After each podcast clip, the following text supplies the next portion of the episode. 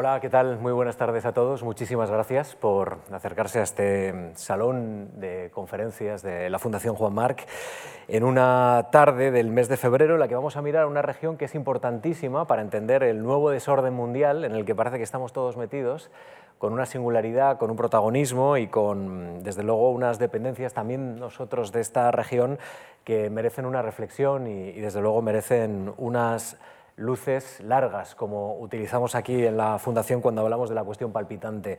Hoy vamos a hablar de las claves del Golfo Pérsico y como siempre con Alejandra Herranz. Un gusto volver a coincidir contigo, Alejandra. ¿Qué tal estás? Buenas tardes. Muy bien, muchas gracias, Íñigo. Y nada, con, deseando escuchar a nuestros, nuestros invitados, que vamos a necesitar un par de horas, yo creo, hoy de debate. Sí, sí, Hemos elegido un tema amplio. Preguntas. Sí, sí. Bueno, nuestros invitados, Ángeles Espinosa, periodista y escritora. Hola Ángeles, ¿qué tal? Muy buenas tardes. Buenas tardes. Ex corresponsal y enviada especial del diario El País durante casi cuatro décadas. A lo largo de este tiempo ha cubierto los principales conflictos de Oriente Próximo y es una autoridad en el conocimiento precisamente de la zona en la que hoy vamos a, vamos a analizar o vamos a, vamos a hablar de ella. Y también nos acompaña Ignacio Álvarez Osorio, que es catedrático de Estudios Árabes e Islámicos en la Universidad Complutense. Hola. Complutense de Madrid, es director de la revista Anaquel de Estudios Árabes y del Grupo de Investigación Complutense sobre el Magreb y Oriente Medio. Bueno, vamos a, a tratar de perimetrar una zona eh, compleja, muy interesante, Ángeles, eh, muy vibrante. El Golfo Pérsico está compuesto por seis países gobernados por monarquías. Arabia Saudí, Emiratos Árabes Unidos, Omán, Kuwait, Qatar y Bahrein. Introducimos también a Irán e Irak en esta, eh, en esta ecuación. Concentran el 40% de las reservas petroleras del mundo, el 23% de las reservas de gas y hoy tienen, como decimos, un protagonismo esencial en el nuevo desorden mundial, porque claro, provienen de allí gran parte de los hidrocarburos que todos eh, consumimos para mover este mundo, para mover fundamentalmente Europa y también Occidente. Eh, si queremos ver eh, si hay alguna línea en común entre estos países, ¿qué destacaríamos? ¿Que su principal fuente de riqueza son los hidrocarburos? ¿Es lo que les define ahora mismo? Yo creo que sí, desde fuera vemos esto, vemos también una, un elemento común en su religión, su cultura, y, a veces nos olvidamos de algún otro factor, como por ejemplo el hecho de que toda la, región, tanto a un lado como al otro del, Golfo Pérsico, um, es una región que se ha urbanizado muy recientemente, en los últimos 50 años, una región que era eh, eminentemente urbana hace apenas medio siglo, perdón, eminentemente rural, y que ahora no solamente es urbana en un alto porcentaje de sus poblaciones, sino que vive eh, en macrociudades. Y da igual que hablemos de Teherán, de Bagdad, de Dubái, eh, de Doha. Eh, por otro lado, es una mm, población muy joven, más de la mitad de la población tiene menos de 30 años y eh, es también una población mucho más diversa de lo que creemos, porque a pesar de mm, ese punto común de los hidrocarburos, el reparto de estos no es igual en todos los países. No es lo mismo ser Qatar que ser Omán. Uh, no se tiene el mismo nivel de reservas. A pesar de esa unidad cultural, religiosa en el Islam, tanto como religión como como um, historia común, hay una fractura entre chiíes y suníes, una fractura que pasa precisamente por, por esa vía de agua que es el Golfo Pérsico, Golfo Arábigo para los árabes, y que divide entre persas y árabes. Pero esto también es solo una parte de la historia porque hay minorías a ambos lados, es más complejo. A pesar de esa juventud que he mencionado, um, el reparto de la población tampoco es igual. Eh, solo Irán suma tanta población como uh, las seis monarquías que has mencionado, más Irak. Con lo cual tenemos una región compleja con elementos comunes donde es verdad que los hidrocarburos es un elemento que pesa mucho, pero cuya realidad social um, requiere un análisis más profundo. No, no, es, uh, no, no, se puede echar a todos estos países en el mismo saco como que fueran un elemento común o fueran un, un ente común. Ignacio. Uh, sí, efectivamente, ¿no? Como bien ha dicho uh, Ángeles, es una zona extremadamente compleja, ¿no? Hay mucho que les une y también mucho que les diferencia, ¿no? Uh, a, a, ese elemento, ¿no? de la explotación de los hidrocarburos, yo añadiría que todos los países del Consejo de Cooperación del Golfo son gobernados por monarquías absolutas y también eh, un elemento que a nosotros se nos escapa muchas veces, que es el factor tribal, que es muy importante, ¿no? Gracias a los hidrocarburos muchas veces se han cooptado dentro de los sistemas políticos a las más importantes tribus y esto ha sido sin duda alguna un factor apaciguador, ¿no? porque ha eh, permitido ¿no? que haya una situación de bastante estable, sobre todo si la comparamos con la capa de cielo norte de África, Oriente Medio que han sido sacudidas por las primaveras árabes. Si miramos a la zona del Golfo, nos encontramos que, sobre todo en los países árabes, ha habido bastante más estabilidad que, en sus homólogos, árabes. ¿no? Y no solo tiene que ver con la cuestión económica, esos recursos inmensos que proporcionan los hidrocarburos, el gas y el petróleo, sino también a ese factor ¿no? de, estabilización que tiene el factor tribal. ¿Y de qué poder eh, estamos hablando? Eh, ese poder que mencionaba Íñigo, el poder de los hidrocarburos, ahora con el gas y más ahora con la guerra de Ucrania, las sanciones al gas, el petróleo que viene de Moscú, esa necesidad de los países europeos de ir a buscar eh, fuentes de energía a otros sitios. Qatar ha firmado ahora mismo con Alemania un contrato a largo plazo eh, para extraer gas, para recibir gas, el gas que ya no recibe eh, por Rusia cómo eh, puede acrecentar eso el poder que tienen estos países en la esfera internacional. Ignacio.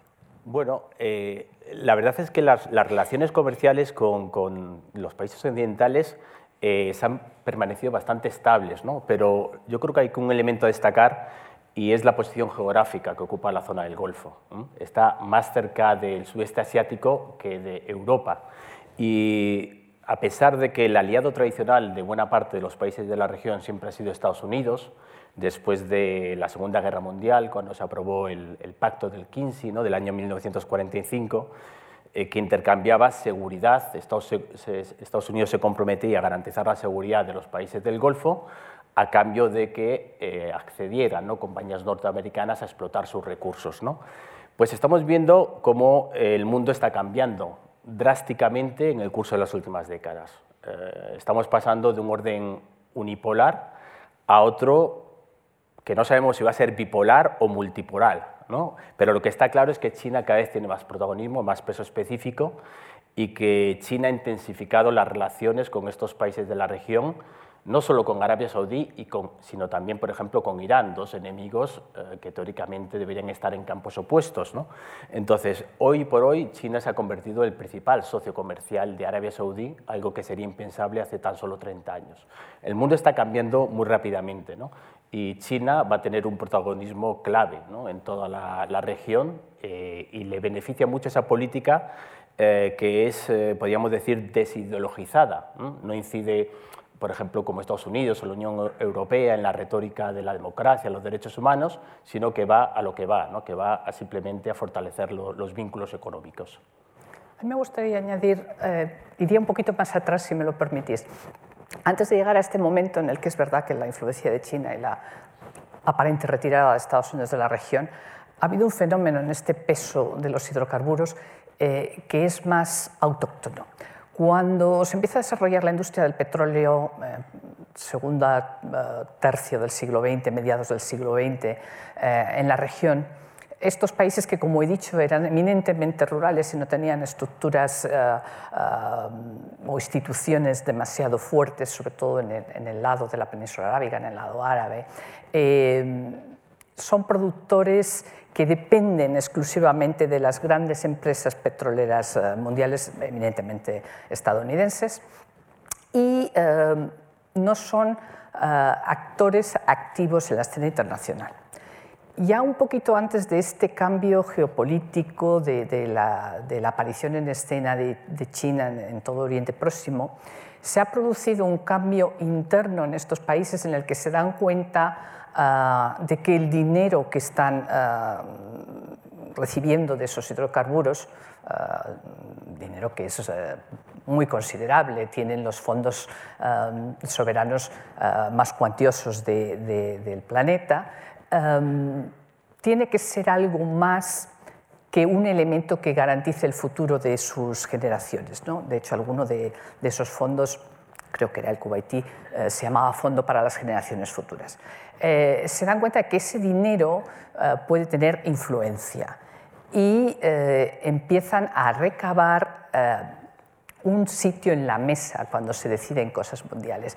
Y esto eh, se ha hecho de dos eh, formas, mm, una de ellas eh, muy obvia y muy suave, que ha sido desde comprar edificios y empresas en Occidente, el caso de, de Londres es significativo, hasta otra que conocemos todos, que es la compra de equipos de fútbol europeos.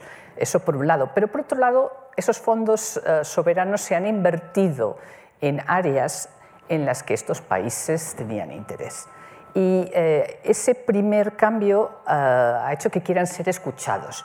Y se ha producido en un momento también de relevo generacional en algunos de estos países, en los que aparecen líderes jóvenes que, bueno, dicen, si nosotros tenemos estos fondos y los estamos invirtiendo aquí, estamos dándole este apoyo a tal sector económico en Estados Unidos o en Europa, tienen que escucharnos, tienen que nuestra opinión tiene que contar también.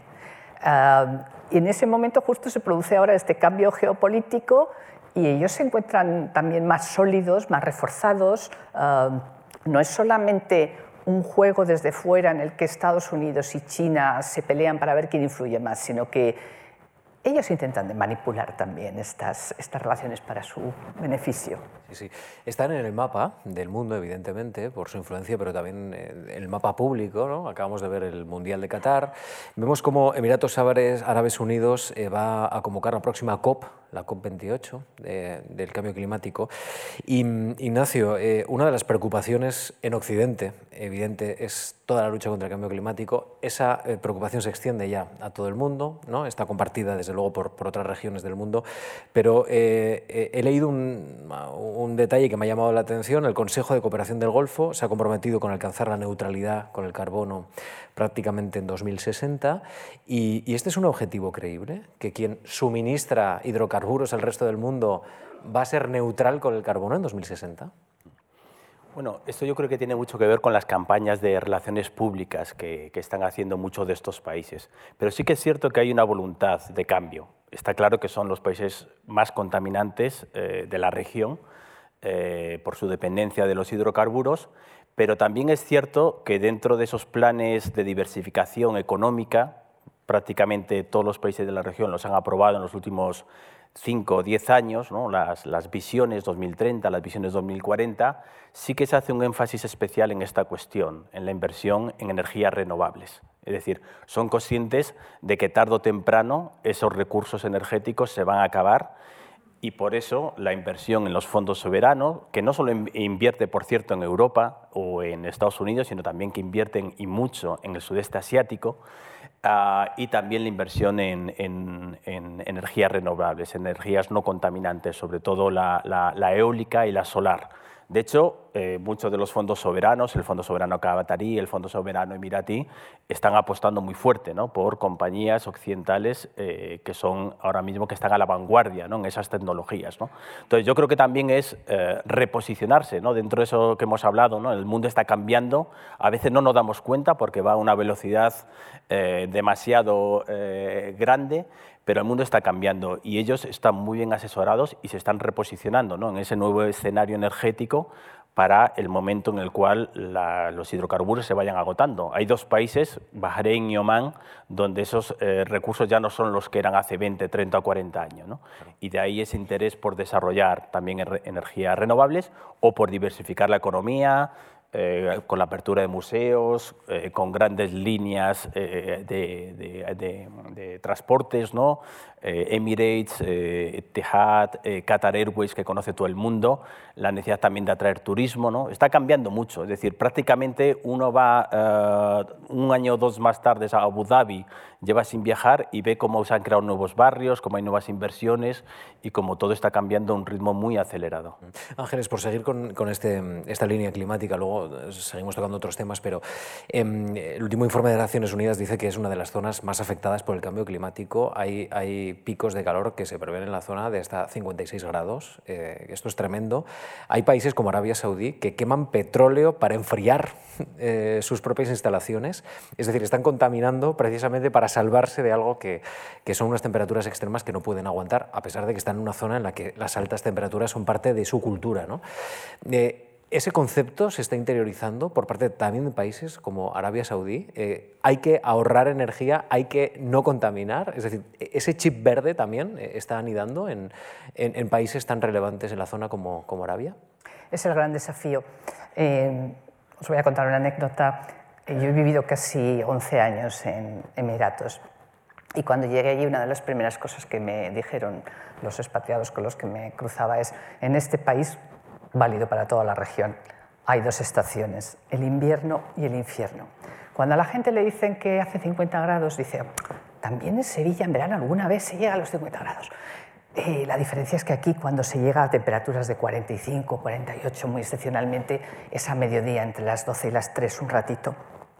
Allí te podías levantar a las 7, 7 y media de la mañana y hacer 38 grados y cuando te vas a dormir a las 12 de la noche hace 38 grados y mientras tanto ha pasado por esos 50. Es decir, a los ciudadanos, a los habitantes de esta región hay que explicarles poco eh, esos problemas porque los viven cada día.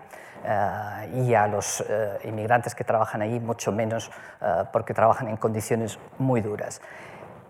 Las autoridades llevan eh, algún tiempo haciendo esas campañas eh, que ha mencionado Nacho de, querer concienciar, de querer eh, dar la imagen de que sí que toman medidas, son los primeros interesados en, tomarlas, pero el problema es que cuesta mucho cambiar los hábitos. yo desde el primer momento que empecé a viajar por la zona descubrí una, una, región del mundo en la que había que llevarse una chaqueta, un chaquetón gordo para ponerse en los interiores de frío que hacía debido al aire acondicionado. Ah, en esta etapa de vivir en Emiratos he notado cómo en los centros comerciales de estar temblando en verano por ese frío, uh, estar la temperatura más equilibrada eh, poco antes de marcharme. Algo han hecho, poco a poco ah, van introduciendo esos cambios pero uh, fallan cosas de base que también nos han fallado aquí. Las construcciones no están preparadas para, para ahorrar energía, para, para no consumir. Um, es difícil en un país en el que uno no tiene un voto, porque son autocracias, que eh, alguien te diga tienes que apagar la luz, no tienes que consumir, cuando no estás pagando una factura de luz, o, tienes que ahorrar agua y no estás pagando una factura de agua, uh, que es lo que pasa con muchos nacionales. Entonces, va a ser un proceso largo. Eh, es verdad que debido a que tienen buenos asesores, hay eh, miembros de, las élites gobernantes que son conscientes de este problema eh, y de un problema mucho mayor, que es el de la falta de seguridad alimentaria, porque el, 98% de la comida que, que necesitan para vivir la tienen que importar, no la pueden producir en el desierto pero es un proceso que no va a ser de hoy para mañana, que va a ser largo y que no estoy segura de que se está impulsando con toda la energía que se debiera. Hablemos de los sistemas políticos. Mencionabas las autocracias, eh, pero son autocracias muy distintas entre ellas y no es lo mismo el poder que ejerce desde el gobierno Irán que el que ejerce Qatar. Eh, ¿Qué diferencias hay y cómo ejercen ese poder, podríamos decir, duro, blando, desde los gobiernos, Ignacio? Bueno, eh, si algo tienen en común todos esos países es los sistemas políticos, que son claramente autoritarios, es decir, eh, sistemas o monarquías absolutas o repúblicas prácticamente totalitarias, como es el caso de, Arabia Saudí, donde, de, perdón, de, de Irán, donde eh, las libertades eh, básicas están severamente restringidas. ¿eh? No hay libertad de expresión, no hay libertad de, de reunión, no puedes decir lo que piensas. Incluso ahora mismo se ha llegado al caso de que, precisamente para evitar la movilización ciudadana a través de las redes sociales, se están implantando sistemas de control lo que se llama el autoritarismo digital, ¿no? para evitar que la disidencia o que las movilizaciones vengan ¿no? de las redes sociales. ¿no? Entonces, bueno, eh, prácticamente todos los países coinciden en que son regímenes autoritarios, son regímenes autocráticos. Ah, lo que pasa es que hay ciertos grados. ¿no? quizás el país con más libertades pueda ser Kuwait, porque bueno, ahí hay un régimen, pues es una monarquía constitucional eh, con una larga trayectoria, es uno de los países más antiguos de la región, hay un sistema eh, bueno, eh, monocameral y después también hay partidos políticos, bueno, partidos políticos no, hay grupos políticos. los partidos políticos están prohibidos en todos los países de la región, lo que ocurre es que una vez que hay elecciones, muchas veces se forman, los independientes forman grupos políticos, eh, un grupo islamista suní, un grupo islamista chií, un grupo de izquierdas, ¿no? pero también los partidos políticos están severamente eh, perseguidos. ¿no? Entonces, bueno, en lo que coinciden todos estos, eh, todos estos países es precisamente en la persecución de las libertades públicas y en el intento de preservar a toda costa el statu quo autoritario. Ahí coinciden países que pueden estar enfrentados en el terreno de batalla, pero Irán, Arabia Saudí, eh, Qatar o Oman, todos coinciden en esa misma línea, ¿no? mantener el statu quo autoritario y en el caso de que esté amenazado, como ocurrió con las primaveras árabes, movilizarse para intentar eh, abortar cualquier intento de cambio, de reforma o de democratización. Y Ángeles, ¿cómo lo vive la gente dentro? Porque supongo que no es lo mismo vivir en Emiratos que vivir en Irán. Eh, ¿Cómo lo vive la población? Si me permites, antes quiero añadir un dato a lo que comenta Ignacio y es referido a Irak, porque una cosa que me ha gustado de la convocatoria que ha hecho la Fundación March para este debate es que por primera vez he visto un mapa de los vecinos del Golfo Pérsico completo e incluye a Irak en el norte, Irak, un país que siempre tenemos olvidado. Irak, que técnicamente es una excepción a estos gobiernos autoritarios que muy bien ha descrito eh, Ignacio, eh, está bajo la sombra de muchos años de la dictadura de Saddam, pero también ahora que ha conseguido tener unas elecciones bastante decentes para el nivel regional, se encuentra sometido a, la supervisión, la vigilancia del hermano mayor iraní, con lo cual esas libertades de, prensa, de expresión, eh, de participación política se encuentran restringidas no desde el Estado, no desde las mm, leyes eh, eh, oficiales, pero sí de una manera informal. yendo a lo que me preguntas, a la diferencia de vivir en un país o en otro, yo casi diferenciaría eh, en eh, la presión que se recibe en uno u otro país eh, dependiendo de su tamaño. los países de población más pequeña, como serían los cinco, las cinco monarquías que no son Arabia Saudí, Kuwait, Bahrein, Qatar, Emiratos y Omán, tienen un sistema que eh, permite que prácticamente los gobernantes conocen a todas las familias eh, del país. Y eh, no voy a decir que existe consenso porque siempre existen tensiones y Cuba es el ejemplo más grande. al final, el factor tribal influye mucho en cómo se organizan y tienen sus ten con ten, con lo cual tienen un margen para expresarse dentro de ese contexto. Otra cuestión es las poblaciones inmigrantes eh, que eh, constituyen el grueso de los trabajadores y que están fuera de ese marco legal. En los países grandes, que es el caso de, de las dos archirrivales de la zona, Irán y Arabia Saudí, eh, los métodos de, control social son al final muy similares. Eh, a mí me ha sorprendido, me ha tocado eh, viajar por ambos países y, cubrir las crisis, conflictos y cambios que se han producido en cada uno y me ha sorprendido ver cómo se silencia de una manera similar en uno y en otro.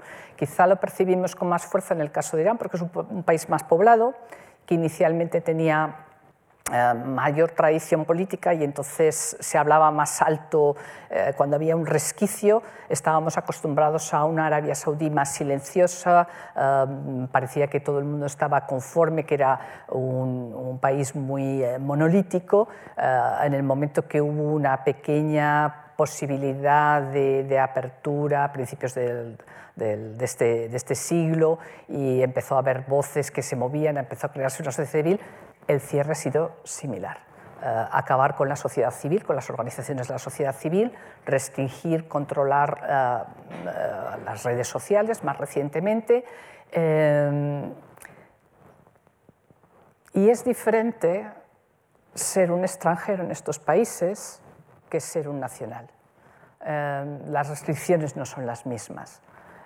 Sería injusto que yo dijera si he vivido mejor aquí o allí porque eh, un país es más occidentalizado y entonces me ha permitido vestirme más a mi gusto o moverme con mayor libertad, pero para la población local las cuestiones no son iguales. Hay una serie de códigos que estén escritos o no, ellos conocen y, saben que, eso restringe hasta dónde pueden hablar, hasta dónde pueden criticar al, al líder de turno. Bueno, un elemento que une a estos países es que son monarquías, como hemos comentado, que mantienen unas instituciones políticas cuya legitimidad se encuentra ligada sobre todo a la renta petrolera. Eh, su modo de vida define y condiciona el Estado. ¿no? las élites se están repartiendo los beneficios de, la, venta de los hidrocarburos. Eh, los ciudadanos no tienen derechos políticos, pero tampoco tienen cargas fiscales, ¿no, Ignacio? Es decir, así se configura un Estado en el que uno no puede reclamar, pero tampoco contribuye. Eh, ¿Qué tipo de Estado tan distinto, por ejemplo, al que tenemos nosotros delante, ¿no? el que hemos construido en la Unión Europea, eh, tenemos ahora cuando miramos a singularmente estas seis monarquías. Sí, efectivamente, ¿no? Es decir, que es uno de los rasgos de prácticamente todas las monarquías del Golfo, que a veces se llaman también petromonarquías, eh, la economía rentista, es decir, parte de los ingresos obtenidos por el petróleo son redistribuidos.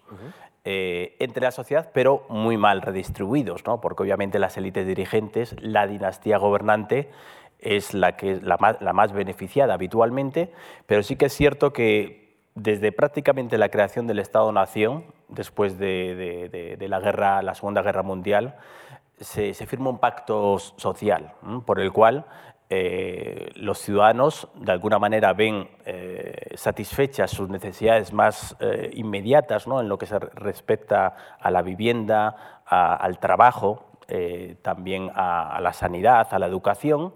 Eso lo provee el Estado. ¿A cambio de qué? A cambio de que el ciudadano renuncie a sus derechos políticos y los delegue en la dinastía gobernante. ¿Cómo funciona el sistema? Pues gracias a ese engranaje ¿no? que es el, petróleo, ¿no? Eh, que, no, suele dejar de emanar, aunque sí que es cierto que se enfrenta muchas veces a oscilaciones ¿no? muy grandes y cuando hay oscilaciones y cuando hay bajadas eh, drásticas del precio del crudo, suelen empezar los problemas en estos países. ¿no? A mediados de los 80 ocurrió, a principios también de, este siglo. ¿no? Entonces, bueno, hay una especie de pacto social por el cual los ciudadanos renuncian a sus derechos políticos a cambio de ver eh, sus, necesidades básicas cubiertas. Esto todavía hoy en día se mantiene. Y en general las, dinastías gobernantes han sido muy inteligentes a la hora de cooptar, de crear grandes redes eh, de cooptación en la cual han integrado a las más importantes familias, eh, las más importantes tribus del país, les han dado asignado puestos, por ejemplo, ministeriales, los han situado al frente de las empresas privadas, de las empresas públicas, y esto ha sido un factor apaciguador, ha comprado la paz social, es decir, y se ha mantenido. Es cierto que ha habido picos, ¿eh? es cierto que ha habido también momentos de protesta, eh, pero en los últimos años ha conseguido ¿no? mantenerse. quizás el país los países donde lo tienen más complicado son los países con más población, ¿no? porque eso puede funcionar siempre que tengas una población de unos cientos de miles de personas. En Qatar, por ejemplo, solo hay 300.000 habitantes, eh, pero no puede funcionar en países como Arabia Saudí, que tiene 28 millones de nacionales y 35 millones de habitantes, ¿no? porque el Estado no puede llegar donde le gustaría, no puede seguir empleando a sus ciudadanos un, elemento ¿no? que también es importante destacar. ¿no? Eh, prácticamente en todos estos países el principal empleador es el sector público. El 90% de la población de Arabia Saudí, de, de, de, Kuwait, de Omán, de, Qatar o de Emiratos trabaja para el sector público. El sector privado está muy poco desarrollado porque no puede competir con la generosidad de ese sector público. Ángeles. Pues eh, voy a hablar de los otros dos países que nos quedan, que no son las monarquías y que tienen otra forma diferente de cooptar a su población, que son Irán e Irak.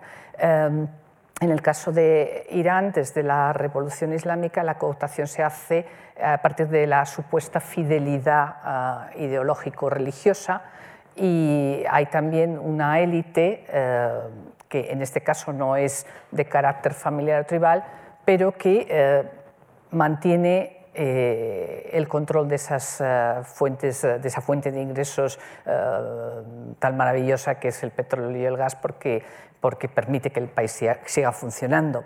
Claro que estamos hablando de un país de 80 millones de habitantes, entonces 85 mm, ya, lo que hay que repartir es mucho menos. Esa élite mm, realmente está apenas dando las migajas de esos beneficios a su población y está invirtiendo en proyectos con los que no siempre la población está de acuerdo, pero eh, también se crea esa diferencia eh, entre eh, lo que habitualmente se resume en el régimen y la población de a pie. También tiene muy hinchado el sistema, el sector público, aunque paga mal, no paga tan bien como al otro lado del Golfo, pero es una fuente segura de ingresos que da derecho a una seguridad social, a una jubilación que en el sector privado no la garantizan. En el eh, desgraciado Irak, donde tienen eh, la fortuna, tras una intervención eh, militar en 2003, de poder acceder a un sistema democrático, pues he dicho desgraciado Irak porque no han tenido el beneficio de que ese sistema democrático permitiera dejar atrás los malos usos y costumbres. La enorme corrupción del sistema se ha traducido en que cada uno de los ministerios se convierta para el partido que se lo reparte, para el partido que le toca ese determinado ministerio, en esa fuente, en vez de sustituimos a la tribu por tener a un ministro de los nuestros aquí o allí, la pelea es saber quién consigue uno de los que tiene más control del dinero, con lo cual volvemos a lo mismo mi primer viaje a Bagdad en el año, a mediados de los 80, creo, 84, 85, Bagdad era equivalente en aquel momento a cualquiera de las ciudades del Golfo, por supuesto eh, a las ciudades que estaban desarrolladas, tipo Kuwait o, Dubái, por supuesto era mucho mejor que Doha, que era una pequeña aldea con potencial, pero todavía sin desarrollar. Hoy Bagdad es un desastre de ciudad, sin infraestructuras públicas, sin electricidad mm, ah, provista por, por una eh, empresa de electricidad. La gente tiene electricidad porque se compra un, eh, generador privado, eh, sin que llegue agua potable a las casas.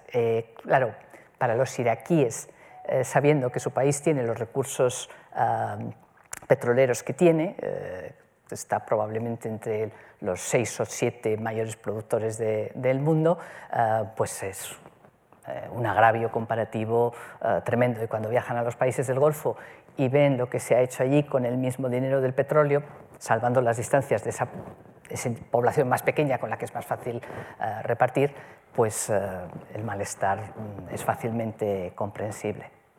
Si estamos hoy hablando del Golfo, yo creo que es inevitable hablar de de Irán y de lo que está ocurriendo en, estas últimas semanas, meses, em, a raíz de la muerte de Mahsa Amini, em, esa chica a la que detuvo la policía de la moral, murió detenida por llevar mal puesto el velo, empezó unas protestas que yo creo que hace tiempo que no veíamos, por lo menos no veíamos nosotros, Em, a la que se sumaron hombres también, vemos vimos a esos hombres levantándose de la universidad, eh, levantándose de las clases, saliendo con las mujeres a la calle. La represión ha sido brutal eh, y esas pequeñas protestas parece que no han acabado de cuajar, no sé si llamarlo así, mm, y quería preguntaros qué hace falta para que esas podemos llamar revueltas, acaben convertidas en una revolución, una revolución que cambie las cosas de verdad? Esa es la, gran pregunta, eh, la pregunta del millón. Yo creo que un elemento, un factor importantísimo en cualquier eh, movimiento de este tipo es contar con el apoyo de una parte del régimen. En Irán, los iraníes han tenido durante por lo menos los 30 últimos años, veintitantos años, la esperanza de que el régimen se podía reformar desde dentro. Eh, después de la revolución del 79 se acalla cualquier discrepancia, revolución que el régimen llama islámica, pero que la hicieron muchos grupos, no solo los islamistas, la hicieron también los comunistas, los liberales, y que luego fue cooptada por los uh, acólitos de Khomeini, por los islamistas y marginaron a todos los demás. Eh, después de esa revolución no hubo opción a la protesta porque se embarcaron casi inmediatamente en una guerra con el vecino Irak que les atacó y estuvieron durante una década mm, concentrados en el esfuerzo de guerra. Cuando salen de esa, de esa, de esa guerra, principios de los 90, Los iraníes tienen la convicción de que su sistema, la República Islámica, es tan república como islámica, tienen la convicción de que desde dentro del sistema, eligiendo a sus candidatos cuando tienen elecciones, incluso si esos candidatos pertenecen a un grupo reducido preaprobado por el propio sistema, eh, pueden cambiar el país. Y eligen a un presidente muy simpático que sonreía mucho, que se llamaba Hatami. Gobierna durante ocho años y no logra cambiar el sistema. Eh, más adelante eh, eligen a un moderado, Rouhani, es la última esperanza, gobierna ocho años y no logra cambiar el sistema. Las revueltas se han sucedido desde el principio de la revolución y las revueltas de mujeres contra la obligatoriedad del velo se produjeron desde el mes siguiente de la revolución y hasta el 83 que se impone en, el Parlamento eh, el hijab, que tenga que cubrirse las mujeres, había habido una presión primero para cubrirse en los órganos eh, de la administración, había habido muchas protestas de mujeres. A diferencia de ahora, entonces no las apoyó nadie, no salió ningún hombre a acompañarlas. Ahora hemos hablado mucho de estas protestas de mujeres, es importante, pero para mí lo novedoso ha sido que les apoyen los hombres.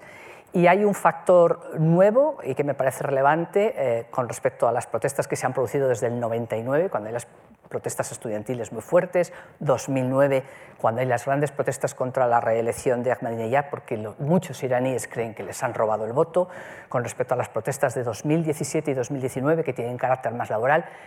En esta ocasión, a mí lo que me llama la atención es la juventud de quienes están protestando. Yo es la primera vez que he visto eh, adolescentes, ya no jóvenes, jóvenes siempre ha habido porque es un país muy joven, es un país con dos tercios de la población nacida después de la revolución.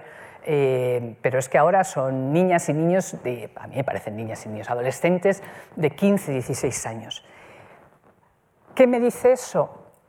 Eh, que si el sistema no se espabila, no se da cuenta de que su juventud va por un sitio y que ellos van por otro, ahora habrán acallado con la represión las protestas, pero volverán a, producirse en un año, en dos o en siete. No sé si tú tienes algún otro elemento que, te parece que puede ayudar a que eso cambie. Sí, sin duda alguna. ¿no? Yo creo que el factor eh, generacional es clave para entender las protestas. ¿no? Tenemos que hablar de un país y como Irán que tiene 85 millones de habitantes. ¿Cuántos de ellos han nacido después de la Revolución Islámica del 1979? Pues una inmensa mayoría, casi dos terceras partes. Ellos no conocen lo que fue la dictadura del Shah y han vivido siempre bajo la opresión y bajo la represión del régimen eh, islámico. Entonces, eh, hay un divorcio en, todos los países en general de la región entre gobernantes y gobernados. Yo creo que en el caso de Irán es más acentuado todavía. Mm, no es la primera vez que hay movilizaciones, ¿eh? porque aquí la prensa eh, no le presta mucha atención a, la zona, no es fácil viajar ni, ni, tampoco ser periodista en Irán, pero en el curso de las últimas dos décadas ha habido miles de movilizaciones, sobre todo económicas, también políticas, por la protesta, ¿no? por las elecciones, pero también eh, muchas de carácter económico. La gente le ha perdido el miedo ¿no? a salir a la calle, a protestar, a movilizarse para defender sus derechos. ¿no? Y aquí claramente ¿no? Eh, los jóvenes y las mujeres, ¿no? como ha dicho Ángeles, tienen un papel muy significativo, que es algo que también está ocurriendo en Irak, que ha ocurrido en Sudán, que ha ocurrido en Líbano. Es decir, las mujeres y los jóvenes son los que están tomando la calle, los que no tienen nada que perder porque no ven un porvenir, porque las expectativas vitales son tan bajas que pueden arriesgarse incluso a, salir a las calles y, ser objeto de represión de un régimen que es brutal, ¿eh? no lo olvidemos. ¿no? Y en eso tiene mucho que ver las redes sociales, ¿no? Hablabais de la juventud y a lo mejor de la visibilidad que han tenido las protestas antes y ahora y de esa, mm, esa intención de, capar las redes sociales, porque quizá, eh, y lo mencionabais los dos, es lo que nos está llegando, ¿no? O mucho más fácilmente, a través de estos chavales que manejan las redes sociales, vamos, mucho mejor que nosotros. Que cuando hay movilizaciones, es una lección que han sacado y han aprendido todos los regímenes de la región,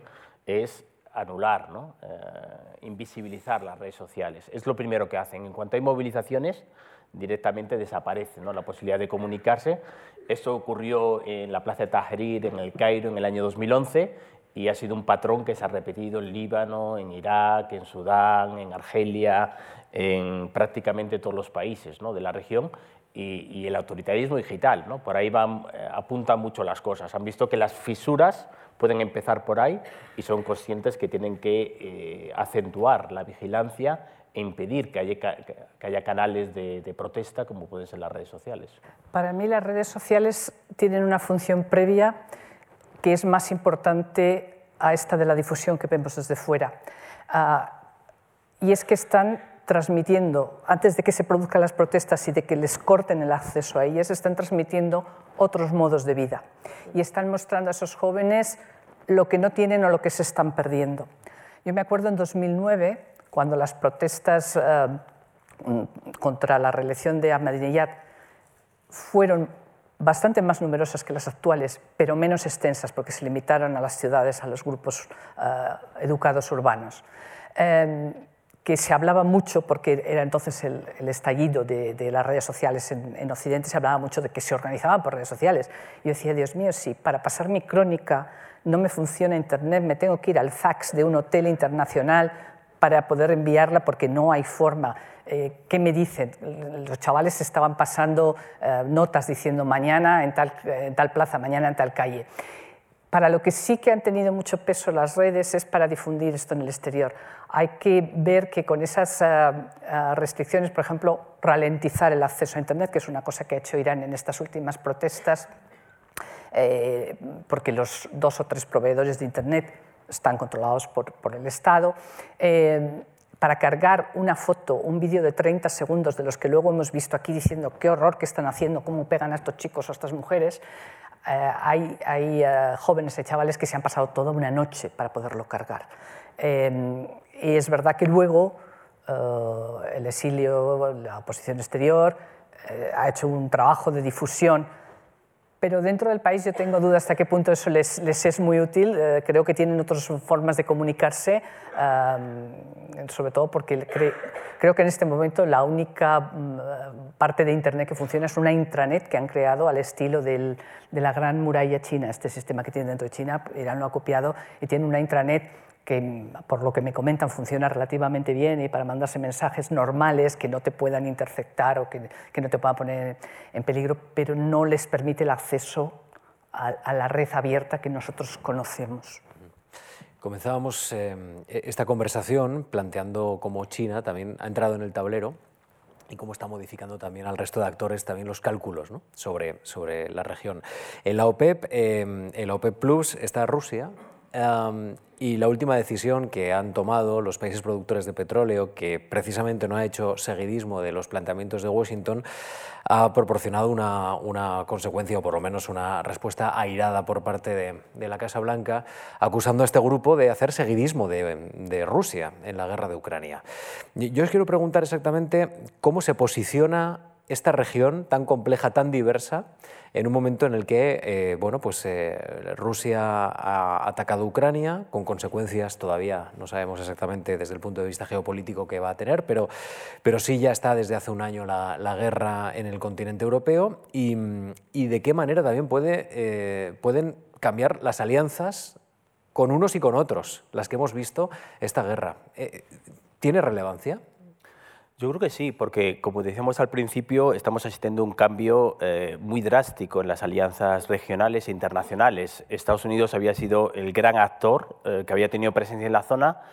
Hay un cambio drástico a partir de un momento que es eh, el 11S, los atentados del año 2001, en el cual están implicados, como todos sabemos, muchos nacionales saudíes, ¿no? 15 de los 19 terroristas suicidas eran saudíes, y esto va a provocar mm, una, división dentro de, la escena política norteamericana y un divorcio, no un divorcio inmediato, pero un divorcio a plazos. ¿no? Eh, la desconfianza va creciendo desde entonces, del año 2001, y, en las dos vías, no solo de Estados Unidos hacia Arabia Saudí, sino de Arabia Saudí hacia Estados Unidos. ¿no?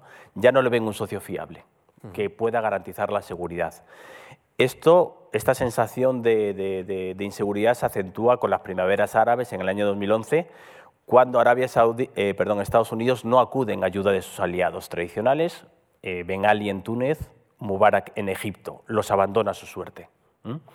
y se intensifica todavía más en un tercer acto que es el año 2015, que es eh, el pacto nuclear entre Estados Unidos e Irán, por el cual se levantan las sanciones al régimen iraní eh, a pesar de que estaba desarrollando un programa nuclear, ellos dicen con fines civiles, pero eh, los países del entorno consideran que puede tener derivaciones militares.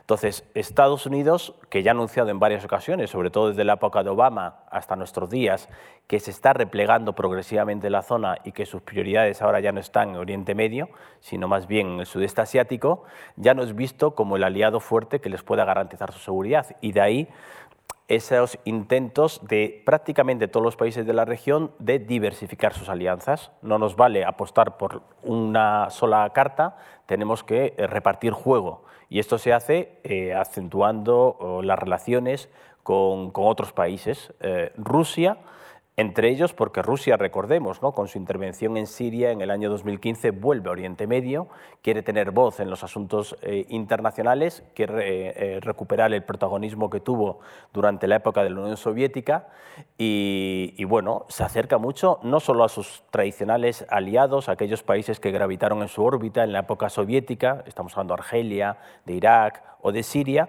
sino que también se acerca, por ejemplo, a las petromonarquías del Golfo, tradicionalmente aliadas con Washington. Y esto es un cambio importante y de ahí esa coordinación, por ejemplo, eh, con la OPEP Plus, en la que también está Rusia. E incluso, recordemos, ni el príncipe heredero saudí ni el príncipe heredero emiratí cogieron el teléfono al presidente de Estados Unidos, Joe Biden, cuando le llamó para, de alguna manera, contener los precios del crudo. Esto es un cambio sin precedentes que sería impensable en los años 70 y en los años 80. Y bueno, y ahí está China. ¿no? China es un actor con el cual todo el mundo quiere fortalecer sus relaciones. Son conscientes de que tarde o temprano vamos hacia ese orden bipolar y que va a tener un protagonismo eh, inaudito. ¿no? Entonces, si miramos ahora la balanza comercial y prácticamente todos los países, el principal socio ya no es Estados Unidos, no son los países de la Unión Europea, el principal socio comercial, entre otras cosas por la dependencia china de los hidrocarburos, es China. Y hay que hablar aquí, aunque sea mencionarlo, porque seguro que alguno de ustedes ha oído hablar de ellos, de esa iniciativa ¿no? de One Belt, One Road, ¿no? es decir, la nueva ruta de la seda, ¿no? creación de nuevas rutas comerciales, tanto terrestres, por Asia Central, como marítimas, y es clave ¿no? la entrada al bueno, bordear todo el Golfo de Adén, la entrada en el Mar Rojo, el control del estrecho de Bab al-Mandeb, son todos prioritarios ¿no? para esa estrategia de, expansión comercial de China insisto, los, los, países de la región y los países del Consejo de Cooperación del Golfo cada vez tienen una relación más estrecha con China. Ángeles, da vértigo. ¿eh? Sí, bueno, um, realmente la guerra de Rusia en Ucrania no ha desatado esos um, cambios geopolíticos, pero los ha exacerbado muchísimo. Y um, hay un doble factor. Por un lado, bueno, hemos visto evidentemente que Arabia Saudí o Emiratos Árabes no condenaron en la ONU la invasión, se abstuvieron, es una decisión muy significativa en un caso ah, de invasión de otro país. Ah, está el caso de, Arabia Saudí de ah, apoyar el recorte de OPEC a pesar de esas llamadas no contestadas.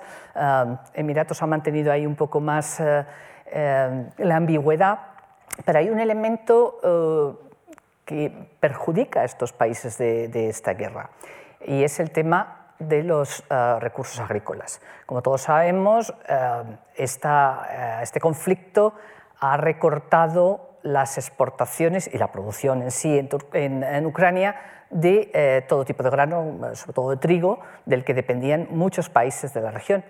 las monarquías del Golfo, las petromonarquías, que importan, como he comentado antes, el 98% de sus productos alimenticios, de sus alimentos, ven cómo esos productos suben en el mercado internacional. Y eh, esto es un motivo de preocupación al mismo tiempo, con lo cual tienen que, eh, jugar las dos cartas, eh, esa independencia que quieren de Estados Unidos, ese tener otros socios, pero a la vez esto les obliga a buscarse recursos o, o invertir en zonas donde puedan eh, tener estos, eh, estos alimentos. Está ahora por ver qué va a pasar con Emiratos. Eh, en este año va a ser interesante ver dentro de la OPEC, porque también curiosamente, a la vez que va a albergar el, COP28, tiene ahora interés en, subir su producción de petróleo. Creo que está ahora mismo en los 3 millones, que es su cuota de OPEC, y tiene la capacidad, por los pozos que, ha encontrado puesto en, marcha en, los últimos años, de producir hasta 4 millones. Hay la duda si también va a tomar una decisión que Qatar tomó creo que en 2019, de salirse de la OPEC, por ejemplo. Eh, entonces, ahí tenemos un, elemento de tensión que yo creo que todavía no está, eh, no está solucionado, o sea, que, está abierto, que, que, vamos a ver más movimientos de fichas y en el que claramente eh, estos países juegan o se mueven de acuerdo con lo que consideran sus intereses, que ha quedado ya claro que no son los mismos que los de Occidente o que los de Europa.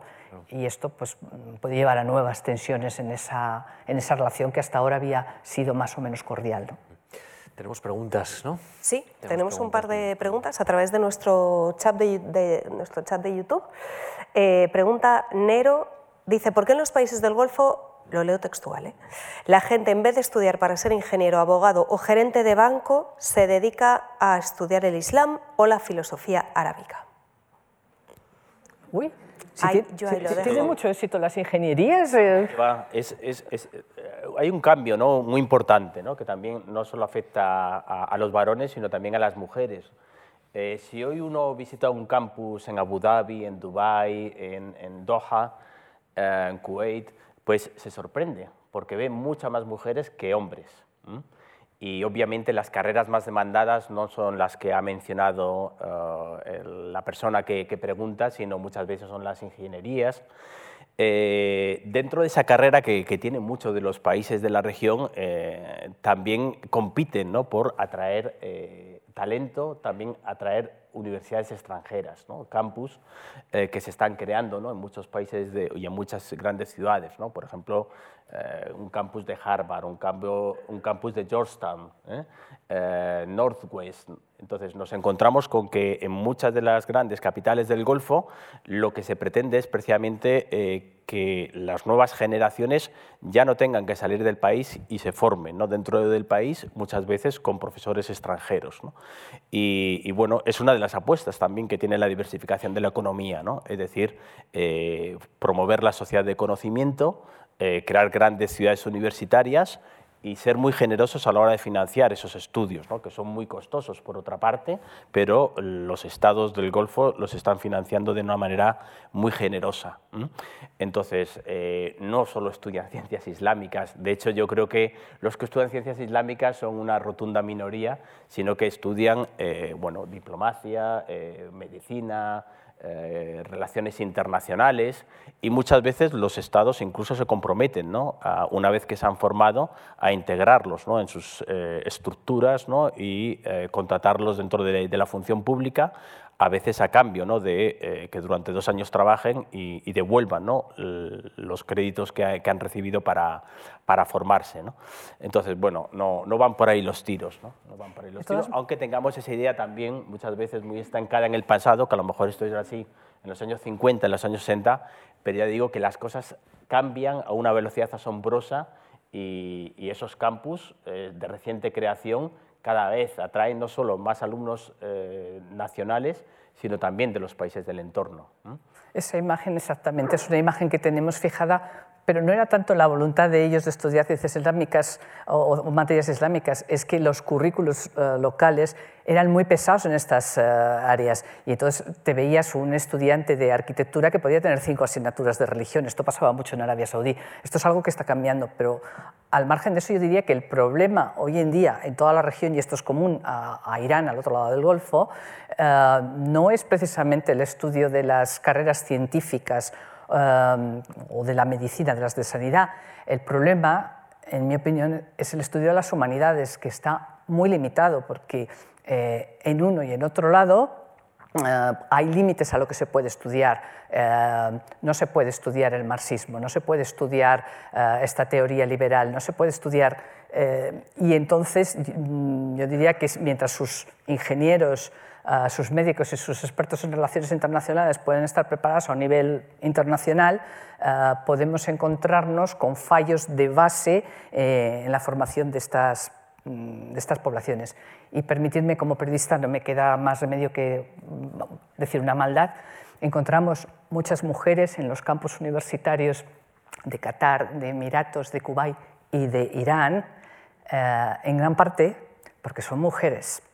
Y eh, los primogénitos de la familia saben que van a heredar los negocios de sus padres. Las mujeres tienen que hacer mucho más esfuerzo, tienen que estudiar si quieren tener una independencia. Y también a la hora, y esto también empieza a cambiar, eh, cuando salgamos de aquí ya se ha quedado antiguo lo que voy a decir, pero ha sido cierto hasta ahora, a la hora de salir a estudiar a una de esas universidades de Harvard, ah, de Georgetown, ah, de donde sea, de venir a la Complutense, era más fácil que la familia diera el permiso a un hijo varón que a una mujer. De ahí que los sectores más progresistas dentro de las élites gobernantes se les ocurriera esta idea de vamos a traer campus universitarios a nuestros países para que nuestras mujeres también puedan estudiar. Con lo cual, eh, a mí siempre me gusta matizar porque si no parece, ¿qué países? ¿Cómo están potenciando que sus mujeres estudien? En parte es un efecto contrario, es un efecto eh, que las mujeres están haciendo más esfuerzo porque tienen más limitaciones, lo cual eh, a medio, corto, medio, a medio largo plazo va a cambiar la estructura de esa sociedad, la está cambiando de hecho, está cambiando el paisaje. Llega uno al aeropuerto y se encuentra en una Arabia Saudí con que quien les controla el pasaporte no es el típico señor eh, que había antes de uniforme, barbudo, no es, no, es una simpática señorita que además habla dos o tres idiomas y que nos da mil vueltas a cualquiera. Javier Mozo. mercado laboral, perdón, un matiz, ¿no? También. No, ya solo que estudien ¿no? Eh, estudios superiores, ¿no? sino también esto les da autonomía para salir del hogar paterno eh, para ir a veces en su coche eh, y después les, es un trampolín para acceder al mercado laboral, en el que, por supuesto, no tienen las mismas condiciones que los hombres, ni pueden llegar tan lejos como los hombres. Pero sí que en muchos de estos países ya nos encontramos con que más del 50% de las empleadas públicas son mujeres, no son hombres. Son cambios eh, importantes y tener autonomía económica es muy importante para tomar decisiones, por ejemplo, si te quieres casar, si te quieres divorciar, si te quieres separar, si te quieres independizar, tienes que tener autonomía económica. Y eso está cambiando eh, lo que es una sociedad muy tradicional y muy patriarcal, eh, como es la sociedad de los países del Golfo.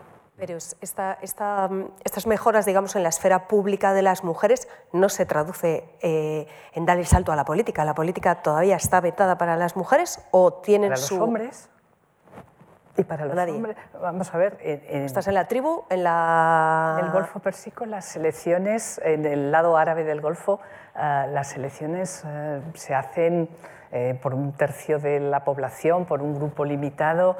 Eh, sí hay unas, se pueden presentar mujeres. Hay, mujeres. Hay algunas candidatas. mujeres eh, diputadas, hay mujeres también eh, ministras. Esto era impensable, ya digo, hace 10, 15 años.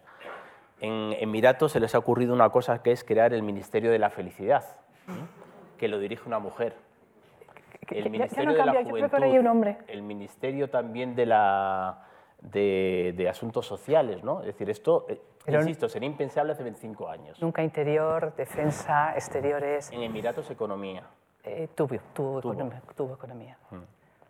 Bueno, una última pregunta que nos hace Javier Mozo. Más o menos yo creo que la habéis contestado, pero él nos pregunta qué nuevos enfoques en la relación de Europa con los países del Golfo se están abriendo paso a nivel comercial, cultural y político a raíz de la invasión de Ucrania. El enfoque es que quizá nos estamos volviendo nosotros menos exigentes en la transición ecológica, ¿no? porque necesitamos el gas y el petróleo, pero ¿cómo está afectando esto a nuestras relaciones con, con, el, con el Golfo? Eh. Bueno, somos mucho más dependientes, yo creo, claro, de lo que éramos en el pasado. Entonces, esa, ese periplo ¿no? de altos mandatarios europeos eh, haciendo la corte a los monarcas saudíes, emiratíes, eh, eh, kuwaitíes, etcétera, etcétera, eh, no lo habíamos visto ¿no? desde hace mucho tiempo. Entonces, bueno, eh, algunos países, sobre todo Alemania, eh, que eran eh, prácticamente dependientes del petróleo y del, gas ruso, se han dado cuenta de que tienen que diversificar sus fuentes y han acudido a todos estos países para pedir, en cierta medida, que les suplan de, algo tan necesario para el desarrollo de sus economías como el gas y el petróleo. Y esto muchas veces a costa de renunciar a esa retórica de derechos humanos, de democracia. no sé si esto nos llevaría al Qatar Gate directamente, o sea, y, que no, no nos ha dado tiempo, no sé si nos va a dar tiempo a hablar, pero un poco de la, de la capacidad de influenciar en un sitio como el Europarlamento, llegando a la ex vicepresidenta, ahora ex vicepresidenta, ¿no? Y a lo mejor es verdad que esa retórica, eh, pues igual ahora, mm, en fin, nos la guardamos un poco en el bolsillo. El desafío es más para nosotros realmente que para ellos, ¿no? Que ellos quieren influir, mm, eh, parece hasta razonable que quieran influir. La cuestión es por qué nosotros nos dejamos comprar. Yo en el Qatar Gay eh, casi hubiera puesto eh, Europarlamento Gate porque realmente el problema lo tenemos nosotros. Aprovecharon las fisuras, ¿no? Claro. qué vergüenza que alguien que nos representa, que está en ese alto nivel de responsabilidad, se deje seducir por un viaje en primera, un bolso de marca o lo que sea de los millones que le hayan ofrecido. Eh, yo creo que todos estos eh, países, todo, todo quien tiene dinero, cualquiera que tiene dinero, quiere influir, quiere comprar influencia. Eh, quizá tú tienes una visión menos dramática que la Pesimista. Bueno, yo creo que los intereses de los países del Golfo en Europa también son muy importantes. ¿no? Eh, y después eh, sobre el Qatar Gate, eh, bueno, tampoco tenemos todos los datos, ¿no? es decir, hay una investigación en curso, pero lo que hemos conocido hasta el momento es bastante superficial, no, no, no se ha profundizado y tampoco está claro hasta dónde llega esa red, ¿no? que parecía que era la punta del iceberg en un primer momento, pero después parece que se ha quedado ¿no? en dos o tres eurodiputados y, y la vicepresidenta. ¿no? Y tampoco sabemos si Qatar está solo o hay otros países. Marruecos, recordemos que también está detrás ¿no? de esas campañas de presión relacionadas sobre todo con la cuestión del Sáhara ¿eh? dentro del Parlamento Europeo y probablemente otros países de la zona también hayan presionado al Parlamento Europeo para obtener un trato favorable o para, eh, de alguna manera, atenuar algunas campañas de denuncia de los derechos humanos o de la explotación de los trabajadores extranjeros. Bueno, estamos terminando eh, en esta relación compleja que tenemos. Em, hay un dato, eh, Josep Borrell en 2022 ofreció un acuerdo de asociación estratégica a, los países del Golfo en el marco de los objetivos de descarbonización asumidos por ambas partes. Así que, que, seguimos todavía implicados en ese objetivo de descarbonización, que no sé si será posible o imposible, aquí en la Unión Europea y precisamente también en el, Golfo Pérsico. Bueno, vamos a terminar, o estamos terminando como hemos empezado. Eh, creo que de todas las sesiones que hemos tenido, Alejandra, esta es la que eh, más eh, ha asumido el objetivo del título, claves del Golfo Pérsico. Pues efectivamente, si lo que ha habido aquí eh, ha sido una densidad de información yo creo que muy llamativa y sobre todo muchas claves ¿no? para entender qué está pasando en un lugar, en una zona que es ajena probablemente a nuestro radar, pero tan importante para comprender muchas de las cosas que nos ocurren hoy. Así que mm, Ángeles Espinosa, Ignacio Álvarez Osorio, gracias de verdad por la claridad con la que os habéis expresado, también la economía del tiempo, que ha sido muy importante porque nos habéis dado muchísimas más claves ¿eh? de, las que, de las que yo hubiera pensado inicialmente. Y gracias Alejandra, gracias de verdad. Gracias, gracias a Ha sido un placer. Gracias.